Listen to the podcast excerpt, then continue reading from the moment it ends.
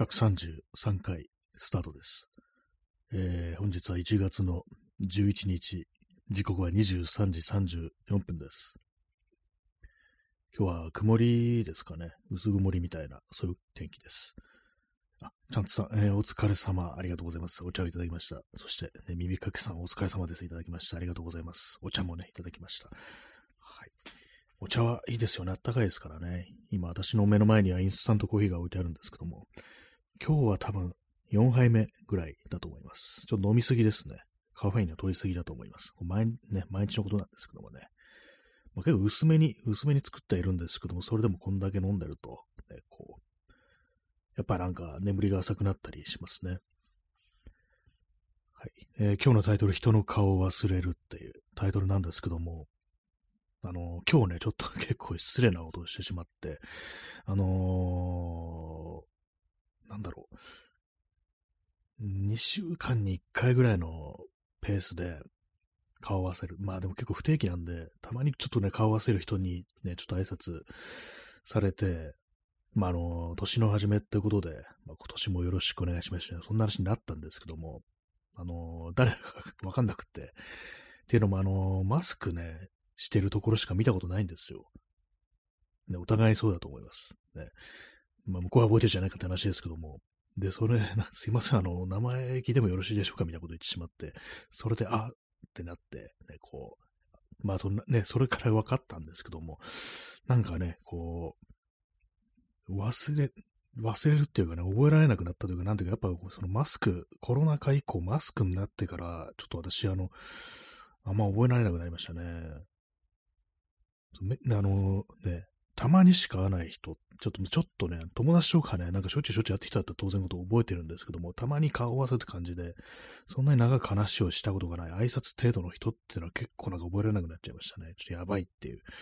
感じで。ね、まあ、今日別にその向こうの人もそんなあのね、あの、怒ってるわけじゃ全くないんですけども、ね、ちょっとなんか、ね、心より恥じるみたいなね、そんな気分になりましたね。昔は結構ちゃんと人の顔を覚えられたんですけども、このコロナ禍以降、本当なんかマスクの、また私、人間の顔の中で結構口元とかで、あの認識してる傾向にあると思うんですよ。なんか私ちょっとなんか、昔からそういうところがあって、普通なんかね、あの髪型とか格好とか目とかそういうところでこう認識するんですけど、私なんかどうもこう目から下みたいなところでね、なんかこうそれでおそらくこう人間の区別をつけてるんじゃないかなと、こう思います。えー P さんこんばんは、ねこんばんは。ありがとうございます。ね、今日もお越しいただきという感じなんですけども、今日早くも6名の方にお越しいただきという感じで、ね、いきなり人の顔を忘れるっていう、ちょっとなんか、あのやらかしたぞという感じの出来事からスタートしております。ね、マスクさえしてなかったら、ね、こう覚えてるとこう思うんですけどもね。しかもなんかもうそれ聞き直さなくてもよかったんですよ。その、まあ、あのね、あの、年始めってことで、お年賀ってことで、ちょっとお土産みたいなのもらって、そこに名前が書いてあったっていうね、ちょっとバカなことしたなっていうね、感じでしたね。まゆさん、えーこんばんは、ありがとうございます。まゆさんはお初ですよね。そうですよね。ね、すいません、あの、2回目とかだったらすいません。これもなんか、こう、人の、聞いていただいてる方の名前をちゃんと覚えるということも私はちょっとあんまり自信がこうなくなってきて、ね、こう、ね、お初なんじゃないかなと思うんですけども、よろしくお願いします。こんばんは。ね、人の顔を忘れるという話をして、ね、人の顔どころか名前も忘れるようになったらどうしようってちょっと思ってるところです。ね、そんなたくさんの人と会うわけでもないから、こうね、覚えててね、こう、もういいんですけども、なんか、あと最近なんかあんまりこう人の顔をちゃんと見なくなったなってのがあって、こう、私もともとちゃんとの目をね、見て話すっていうこうタイプだったんですけども、なんかね、やっぱこう、いつの頃からか、あんまじっと見たら失礼だっていうか、ね、ちょっとビビらせるみたいな、こう感じ、ね、なっちゃわないかなみたいな。別に私があの怖いルックスをしてるわけでは全然ないんですけども、なんかね、ちょっとじじろじろ見たらちょっと悪いかなみたいな感じの気持ちがいつの間にか芽生え始めて、そっからなんかちゃんと人の顔見なくなって、それでなんか忘れっぽくなってるのかなっていう、そういうことをね、ちょっと思いますね。ま、まゆさん、証言です。ね、ありがとうございます。教えていただきました。そうですよね。えーわかります。忘れますよね。笑いってことで。そうなんですよね。こう、名前もね、なかなかこう、本当こうね、だいぶね、遠い昔にね、こう、一回、こう、コメントいただいたって感じだと、かなり忘れちゃうと、こう、思うんですよ。ねそのね、なんかそういうことも私、昔はね、ちゃんと覚えてたんですけども、やっぱ年を重ねるにつれて、だんだんと、こう、やばくなるっていうね、感じですね。ほんとなんかこうね、忘れっぽくなってます。ね、友達とね、なんか結構話した内容とかね、すごい覚えてたんですけども、この何月何日にね、会って、ここで会って、声なししてってことかなり克明に覚えてたんですけども、このね、何年ぐらいだろう、もう7、8年ぐらいで、ずいぶん前だなって感じですけども、それで結構忘れるようになりましたね。普通になんかあの、え、覚えてないのかみたいな感じで突っ込まれることもね、たまにあったりして、まさかこんな風になるとはっていう感じでね、まだまま使ってないからそんなになるのかもしれないですね。耳かきさん、えー、刑事は人の眉間と眉間の間の縦筋の形で人の顔を見ることが多いです。そうです。えー、年をとってもこの T ゾーンと呼ばれる場所は変化しないので、逃亡犯を見つけるときにも参考にするそうです。あ、そうなんですね。眉間、ね、確かにあんま変わんないっていうか、すごく、まあこう、ね、シワが刻まれる、まあ、日焼けとかしてる人はね、なんか、えっと、こうね、肌が老化しがちですけども、基本的にあんま変わんないってことなんですかね。T ゾーン、ね、ちょっといいこと聞きました。そこで私ちょっとこれから判断しようかなと。ね、マスクしてでもね、あの、顔面になんかあの、ゴーグルつけてる人とか、ね、バイザーとかヘルメット被ってる人ってのはもうおそらくそんな多分いないと思うんで、いいこと聞きました。ありがとうございます。ちょっとね、その T ゾーンで、これからの人の T ゾーンに注視していきたいと思います。今度はなんかおでこばっかり自助者みんなとこやりたりしそうですけども、ね、そうですね、ちょっと本当こう、人を忘れるってのはね、こう、ね、やめたいですね、ほんとね。まあね、もう少しあれですね、人の顔ちゃんと見てもいいのかもしれないですね。なんかどうも、こう、ね、ぶしつけかなみたいな、ね、風に思うようになっていつもの頃からか。ね、昔はなんか結構ね、あの、はっきりと人の顔とかこう見てたんですよね。あの、それこそ買い物するときとかにレジの人とか、ね、こう、ね、出すときとかね、なんかこう、お願いしますとか言うときも、ちゃんとね、そのレジの人の顔をね、目を見てみたいな感じで言ってたんですけども、なんかちょっとこれ変かなっていうふうにある日思って、うん、あんまこう目をね、視線を交わさないようにしたんですね。そのせいでなんかあんまこう人の顔見なくなったっていうね、あんま目を合わせなくなったみたいな、どうもそんな気がしますね。はい、ちょこれから、あの、じーっと見つめていこうかなっていうふうに、穴の開くほど見つめていこうかななんていうふうにこう思うんですけども、ね、ね、人の区別がつかないようになったら、ね、ちょっとね、あの、いろいろ困るなっていう感じで、ね、まあ、困、困らないのかなまあ、わかんないですけども。で、まあ、覚えてる方がまあいいかなという感じでね、結構自信ない時ありますからね。なんかあのたまたま出くわして挨拶したけれども、本当にあの人で会ってるだろうな、みたいな感じのことってありますからね。違う人だったらどうしようみたいなね。違う人でね、こう、私たまに知らない人に挨拶されるときありますね。なんかいきなりなんかこの間こうね、あのー、車の中から、あ、お疲れ様ですって言われて、思わずなんかこう、なんか私もお疲れ様ですって言っちゃったんですけども、多分知らない人ですね。多分というかも確実に知らない人ですね、あれね。ねまあ、マスクしてる、ますからね、まあそういうこともあるのかもしれないですね。まあ私がなんかあの、あれですね、それこそあの、二重人格みたいになって、寝てる間になんかこう、こっそりなんかし、ね、いろんなとこ行ってるみたいな、そういうことだったらもしかしたらあるのかもしれないですけども、少なくとも今の私の人格では、あの人は知らない人だったと。そういう感じですね。はい。ね、昔は本当覚えてたはずっていうね。まあなんか、あんまり思い出すっていうことをしなくなったような、そういう気がしますね。なんか思い出してもいいことないからっていうね。って言ったらまたなんかちょっとネガティブな感じになりますけども、なんか昔のこととかあんま思い出したくないな、みたいな、そういう気持ちにね、なんかどうも私はなってるからこそ、ね、なんかいろいろ忘れるようになったのかなって思いますね。はい。インスタントコーヒーを飲みます。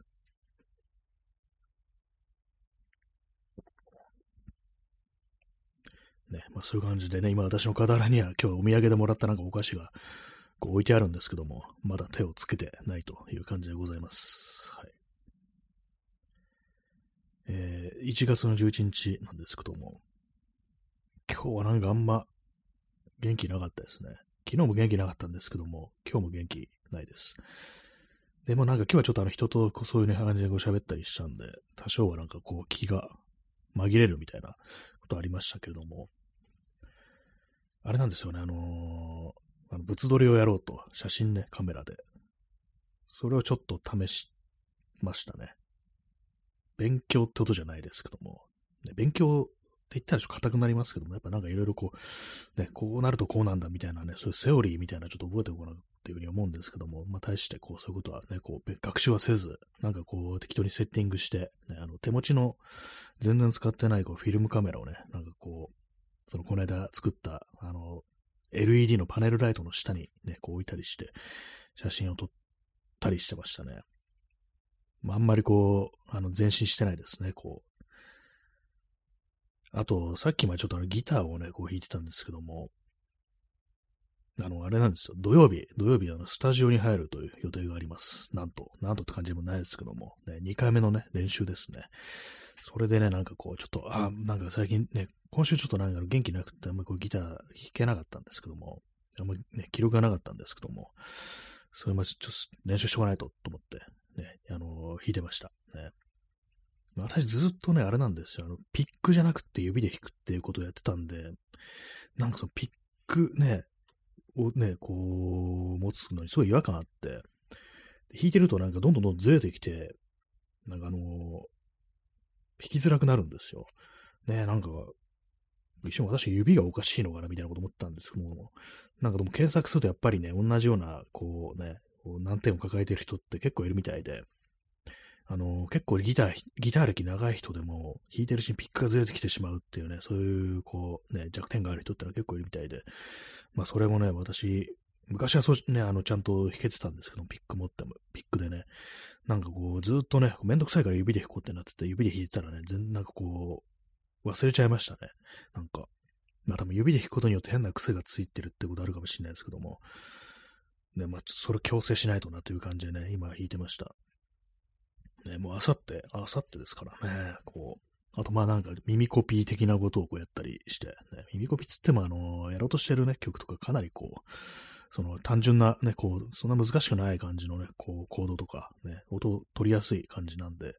まあ問題はないんですけども、ね、あと、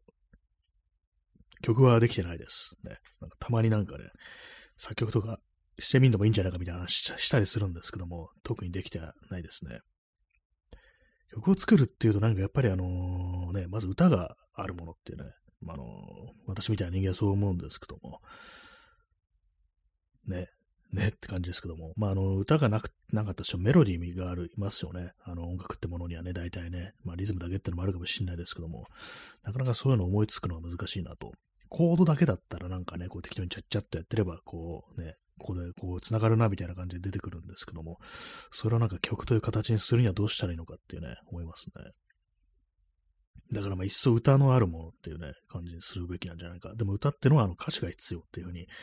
なりますから、ね、それがなかなかちょっとね、難しいんですよね。何が言いたいのか自分がわからないみたいな感じでね。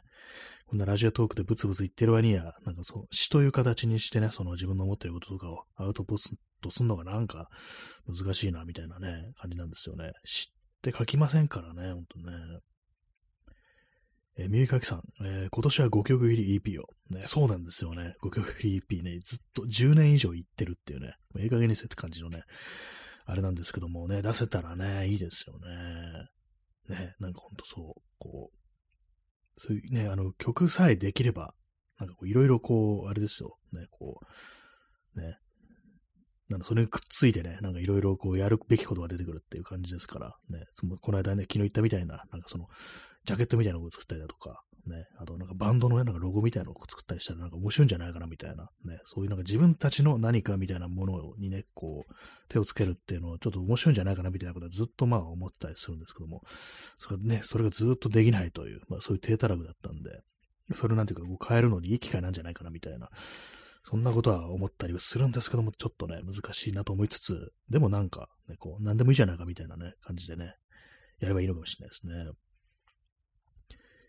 前にやってたね、こうバンド。まあ一応やめてはないんですけども、ね、バンドでもね、なんかこう、あれですね、こう、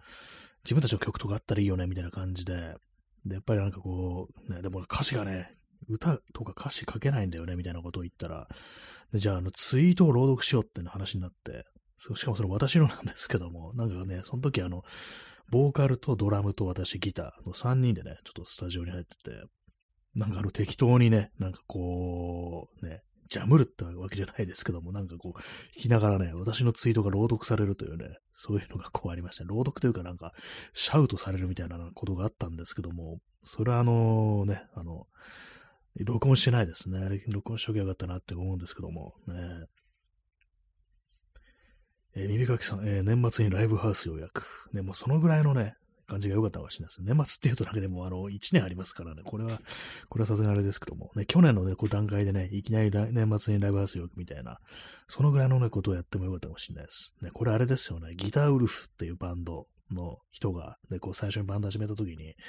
でみんなね、まずね、あの、楽器とかできなかったけども、まずライブのね、あの、予定を入れたっていうのがあって、そうすると、ね、そこまでこう、すごい練習するから、やるからいいんだみたいなこと言ってて、なるほどねと思ったんですけども、その度胸はなしって感じだったんですけども、ね、ギターウルの初回のライブってどんな感じだったんでしょうか？ね、まずね、こう、オリジナルだったのかなと思うんですけども、ね、ねまあ、こっからね、今から年末だったら1年ですから、もう相当上手くなってないといけないよなと、こうね、こう、思うんですけども、ね、今月中にライブをやるっていうね。何ですかね、スタジオとか借りたらできるんですよね。スタジオライブってありますよね。ああいうのってなんかあの普通のライブハウスと違って、ね、あの、ノルマとかないみたいな感じなんでしょうね。まあよくわかんないですけども。あっちの方がき、あれは結構気軽ってことでなんかね、割とこう、やる人もいるなんていう印象があります。あんまそのね、あの、音楽カフェの、ね、ライブ周りの話が全然こうわかんないんですけども、ね、どうなってるんですかね。ライブってハウスってのはなんかあの、ノルマっていうか、こんだけね、お客さん入れてねっていうのがね、こう、あるなんていうね、ことを、なんかたまに聞くんですけどもね。えー、耳かきさん、えー、友人のスタジオライブ行ったことありますが、気楽でよかったです。あ、やっぱあるんですね。やっぱ気楽なんですね、ああいうところがね。なんかあの、あんまこう、ね、いかにもって感じじゃなくて、こう、スッと入れるみたいな感じでね、スタジオだとこうね、結構なんかあの、ハードコアとか、ああいう感じのね、こう、音楽やってる人が、割とスタジオでライブみたいなことやってて、スタジオライブってあの、結構明るい空間でね、なんかライブとかこうやったりしてて、っていう感じでね、なんか一応、なんか怪しさみたいなものとかね、まあそういう独特な空間の楽しさみたいなものはちょっと減るけれども、やっぱ気軽に行けるっていうのはね、こういいかもしれないですね。女の人とかね、なんか、ちょっと割とああいうところの方が、こう、安心していけるのかな、みたいなことも、ちょっと思ったりするんですけどもね、実際どうだかわかんないですけども。確かスタジオライブは行ったことないですね、スタジオは。普通のライブハウスとか、何度か、こう、あるんですけども、ね、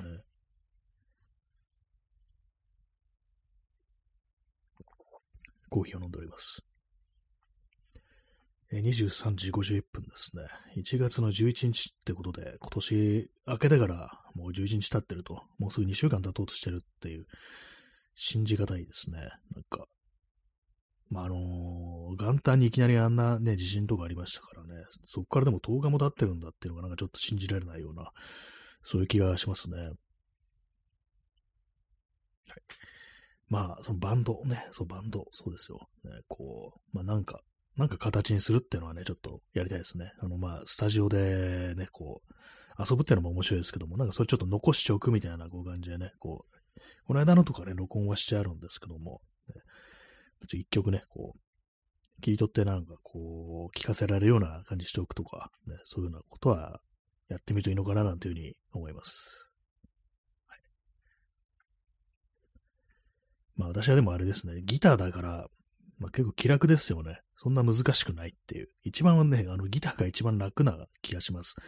今なんかね、ほんとなんかあのリズムを刻んでるだけなんで、ずっとチャッチャッチャってやってるだけですからね、コードとかね、二つぐらいしかこう、ないですよね。だからまあ割と私が こう楽なんですよね。他のなんかちゃんとメロディーとかね、こう弾かなきゃいけなかったりとかね、こうすると結構まあ大変なんだなと思うんでね、こう、まあ、ギターだけややってなくてもなんか他になんかね、やってもいいのかもしれないですけどもね。いきなりあのトランペットとかね、こう買っていくみたいな、ちょっとハードル高いですけどもね、あれはね。えー、耳かきさん、えー、10日経ってやっと被災地の県知事が初めて現地入りする衝撃。あの、長谷博士ですよね。あの、石川県知事ね。あ今初めて現地入りなんですだいぶ経ってますなんでだろうね。そうですよね。あの、ま、元旦とかはそれあれなんですよね。まあ東京にいなきゃいけないみたいななんかそういう、なんか風習というかなんかそんな感じになってるらしかったですけども、なんか戻るのにも随分こう、ね、こう、かかってますよね。こっちでなんかいろいろ調整だとか何とかしなきゃいけないとか、なんかそういうこと言うんでしょうけども、でも、ね、気持ちとしてはなんか知事が、ね、こうずっと行ったっきりみたいな感じだと、ね、やっぱなんかその辺のなんかあれなんですよね、こう、政治っていうのは、こう人心みたいなものにね、人の心に配慮することができないと、やっぱなんか、ね、おかしいっていう気がしますよね。ほんとなんかあのー、東日本大震災の時、あの時あの、総理大臣が菅直人でしたけども、あのスパンと言ってたなってことはやっぱこういう時っていつもこう思うんですよね。スパッと言った上になんかあの避難所とかでね、なんかあの、怒られたりしてましたからね、こう住人の、ね、人にね。なんかあれもなんかほんとこう、ね、その、あれですよね、映像だけ見るとなんか怒られてやがるね、やりかし、やらかしちゃうんだな、こいつっていうふうに思うんですけども、でちゃんと話を聞いているっていうね、謝罪もしてるっていうね、そういう光景がこう、まあ残ってるというところなんですけども、ね、今だ、ね、となんかこう、ありえないって感じしますよね。岸田とかがしっかり言って、なんかそういう感じでね、こうね、怒られてるっていう、それはなんかありえない感じしますよね。まあ安倍晋三とかでもそうですけども、多分逆ギレすると思いますね、安倍晋三の場合ね、なんかね。なんかね、ありますよね。なんかどこだったかわかんないですけども、なんか電車な、電車っていうかなんか移動中のなんかの車内でどうのこうのでなんかこう、ね、なんかこう、逆 ギレしたみたいな、そのだったみたいなね、本当かどうかわかんないですけども、どこ、どこソースかわかんない。ちょっと今本当かどうかわかんないって表現使いましたけども、なんかあれもありますよね。まあね、あれですから、なんとこう、生まれた時からね、こう選ばれた人間ですからね、上流階級ってことでね、ふざけんじゃねえぞ、このクソ庶民がみたいなこと思ってるでしょうね、多分ね。はい。ね、安倍蔵さん。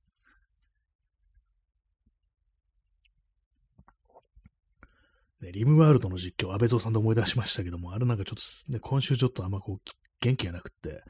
全然できてないですね。やれてないですね。こう、収録もしてないです。つか一切進めてない状態なんですけども、なんかね、こう、元気なくって、元気ないといろんなことができなくなりますね。元気やれば何でもできるって猪木言ってましたけども、でその元気の出し方を教えてほしいっていうね。まあ、ビンタとかされそうですけども、そう言ったら。ね、ビンタはちょっと嫌ですね。まあでもなんかスカッとすんだかもしれないですね。まあ、自分で自分にビンタをしていくかというね、まあそういう感じです。23時56分ですね。そうですね、今日はなんかそのギターの練習とかしてましたね。やっとでもなんかね、あの、あのー、一応ロックステディっていうね、そういうジャンルのバンドだというね、まあそういう感じ始めたんですけども、あんまね、なんかその手の音楽わかんなかったんですけど、最近なんかちょっとね、あの、良さが分かってきたような気がしました。ね、なんかこう、こういうやつなんだ、みたいな感じで、だんだんね、なんかあのね、折に触れてなんかこう YouTube とか、あの、Spotify とかでね、そういう曲とか、アーティストとかね、まあ、プレイリストとか探して聴いてたりするんですけども、なんかだんだんだんだんとね、こう、身に染み込んできたな、みたいな、そういうところがありますね。まあ、ギターね、あれですよ、ほんとこう、今使ってるやつ、チューニングが安定してないってことで、ね、なんか、一瞬ね、一瞬というかなんか今もそうなんですけども、新しいの買ったらどうだろうみたいなね、もうちょっとなんか使いやすいやつってことに、こうね、なんか思ってしまう瞬間があり、ね、まあでもあの、あれですよ、ね、あさってのスタジオの練習は、私がこの愛用しているね、あの、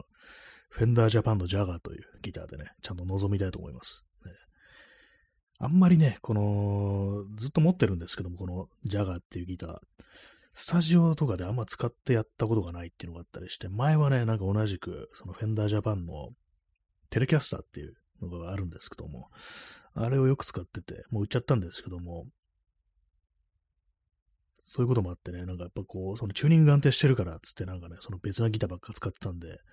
その形としては大好きな、ね、このフェンダージャパンのジャガー、ね、これあんま使ってやらなかったっていうのはね、ちょっと悪いなと思って、やっぱね、こうある程度こう使い込んでやんないとっていうね、家ではね、ずっと弾いてるんですけども、ちゃんとしたなんか大きい音出してやらないとね、あの、気の毒だという感じなんでね、こ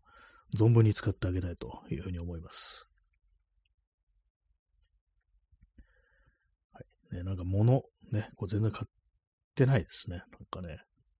勝てないことないですけども、なんかこう、ね、ビッグな買い物っていうか、ちゃんとなんかこう、道具って感じのもの、ね、愛用する道具みたいなもの買ってないですね。カメラね、そう、昨日言いましたけれども、ね、カメラ新しいのにしようかなと思いつつ、なんかこう全然ね、気分が盛り上がらないっていう感じなんですけども、まあ、今なんか物撮りだなんだかんだでね、こう、ちょっとまたカメラを使ってみようというね、こう、気持ちになってるんで、これなんかやる気みたいなものが戻ってきたら新しいの買ってもいいかなっていうふうに思ってます。今ね、こう使ってるこのソニーのカメラ売って、まあなんかニコンかパナソニックかっていうことを考えています。まあでもニコンかなって感じですね。なんか。やっぱり、なんか、ニコン壊れにくいっていうね、なんかことをよく聞きますので、ね、そういうところがいいですよね。まあパナパナソニックも非常にいいっていうね、聞くんですけども。何でも壊れないものがいいですよね。丈夫なもの。ね、まあね、まあギター、私の使ってるギターかなり不安定な感じなんですけども、ね、チューニングが不安定。ね、音は出ますけどもね。私はなんかこう物を選ぶときになんかね、あのー、普通の、なんか王道のやつをどうもどうも避ける傾向にあって、なんか変なもの買ったりするんですよね。これもね、なんかあの、こう、まあいいのか悪いのかわからないですけども、そうすると変結構癖のあるやつ買っちゃって、で、まあね、あの、特にギターみたいなね、やつだと、最初からね、こう練習するときに、ちょっと癖のあるね、そのものを使ったりすると変な、ね、それこそ自分にも癖がつくみたいな感じで、上達がしにくかったりするのかなみたいなこと思ったりするんですけど、実際どうなんでしょうか。えー、まあ全然ね、そう、長いことギター持ってますけども、上手くなってないですね、本当にね。何か上達するっていう、そういうことね、こう、全然できてないなっていう気がするんでね、なんかこう身につけたいよなっていう気持ちありますね。なんかこう、一つのこと。ね、まあ、このね、あの、ラジオトークとか、また、ポッドキャストでやってますけども、その音声録音するということに対する意識、ね、最初の頃はなんかいろいろ試行錯誤したりしてたんですけども、もう大体なんかこれでいっかみたいな感じになったら、全然こういじらなくなりましたからね。あんまこうね、こう、いかに綺麗な音で撮るかとか、そういうのあんまこう興味がなくなっちゃいましたね。まあね、本質ではないですけどもね、そういう音音声だけがね、話してる内容ですけどもね。まあなんかほんとこう、あれですね、あの、ちゃんとなんかのめり、なんかのめり込むっていうことをしてみたいんですけども、でも性格的になんかすごい中途半端な、ね、ところがあります。ね、極めるとまでいかなくってもなんかね、こうぐいっとなんかね、こう、前のめりにね、こうのめり込んでいくっていうことをなんか人生、ね、こう、していきたいなと思うんですけども、ね、昔の曲で、あの、釜谷博っていうね、あの、ミュージシャン、アーティストの曲で、ゴロワーズというタバコを吸ったことがあるかいっていう曲があるんですけども、それはどういう歌詞かっていうと、ね、操作何かに凝らなくてはダメだ。ね、狂ったように来れば来るほど、君は人として幸せな道を歩んでいるだろうっていうね、そういうことなんです。そういう歌詞なんですけども、ね、まあ、あのね、昔はなんかこうね、何もかもが新鮮で、ね、こう楽しかったのに、ね、年を重ねにつれて、だんだんだんだんとこうそういうのが濁ってきて、面白くもなんともなくなるっていうね、そういう、ね、歌詞もあるんですけども、ね、今そういう感じになっちゃってますね。新鮮さをすべてこう失ってな、なんかね、どうせこんなもんでしょみたいな感じでなっちゃってるんですけども、ね、やっぱなんかこう、何でも楽しい方がいいですからね。ハマれる方がいいんですよね。もうはま、まっていきましょうという話でございますね。あんまはらない、はまらないタイプ。ね、熱くならないタイプなんですよね。熱くならない魂を持っていますね。あのー、ね、友部正人というね、こう、ミュージシャンの曲で、熱くならない魂を持つ人はかわいそうだって曲があるんですけども、あ魂熱くならないなと思いますね。えー、耳かきさん、えー、ラジオは音楽番組とかでない限りは、音質が多少悪くても内容がちゃんと分かって伝わることが最優先なメディアなので、音質の優先順位はむしろ後でいいと思います。あありがとうございます。そうですね。まあ、音楽かかるとね、まあ、ちょっと別ですけども、ね、やっぱ内容がちょっと分かるっていうのがね、答え、大事ですね。確かにね。逆になんかノイズあって昔っぽいみたいなね、そういうのも面白いかもしれないですね。はい。ね、まあ、そういうわけでね、本日、えー、1月の12日のね、放送、もう12日になりましたね。そうそう、終わる時間がこう近づいてまいりましたけども、ね、最近寒いですね。風が強くて寒いんでね、こう皆様もうちょっと気をつけて、ね、こう、暮ら、暮らしてください。ね。明日はどうなんだろうわかんないですけども、まあそういうわけでね、暖かくして寝てくださいという感じで終わりたいと思います。それでは、さようなら。おやすみなさい。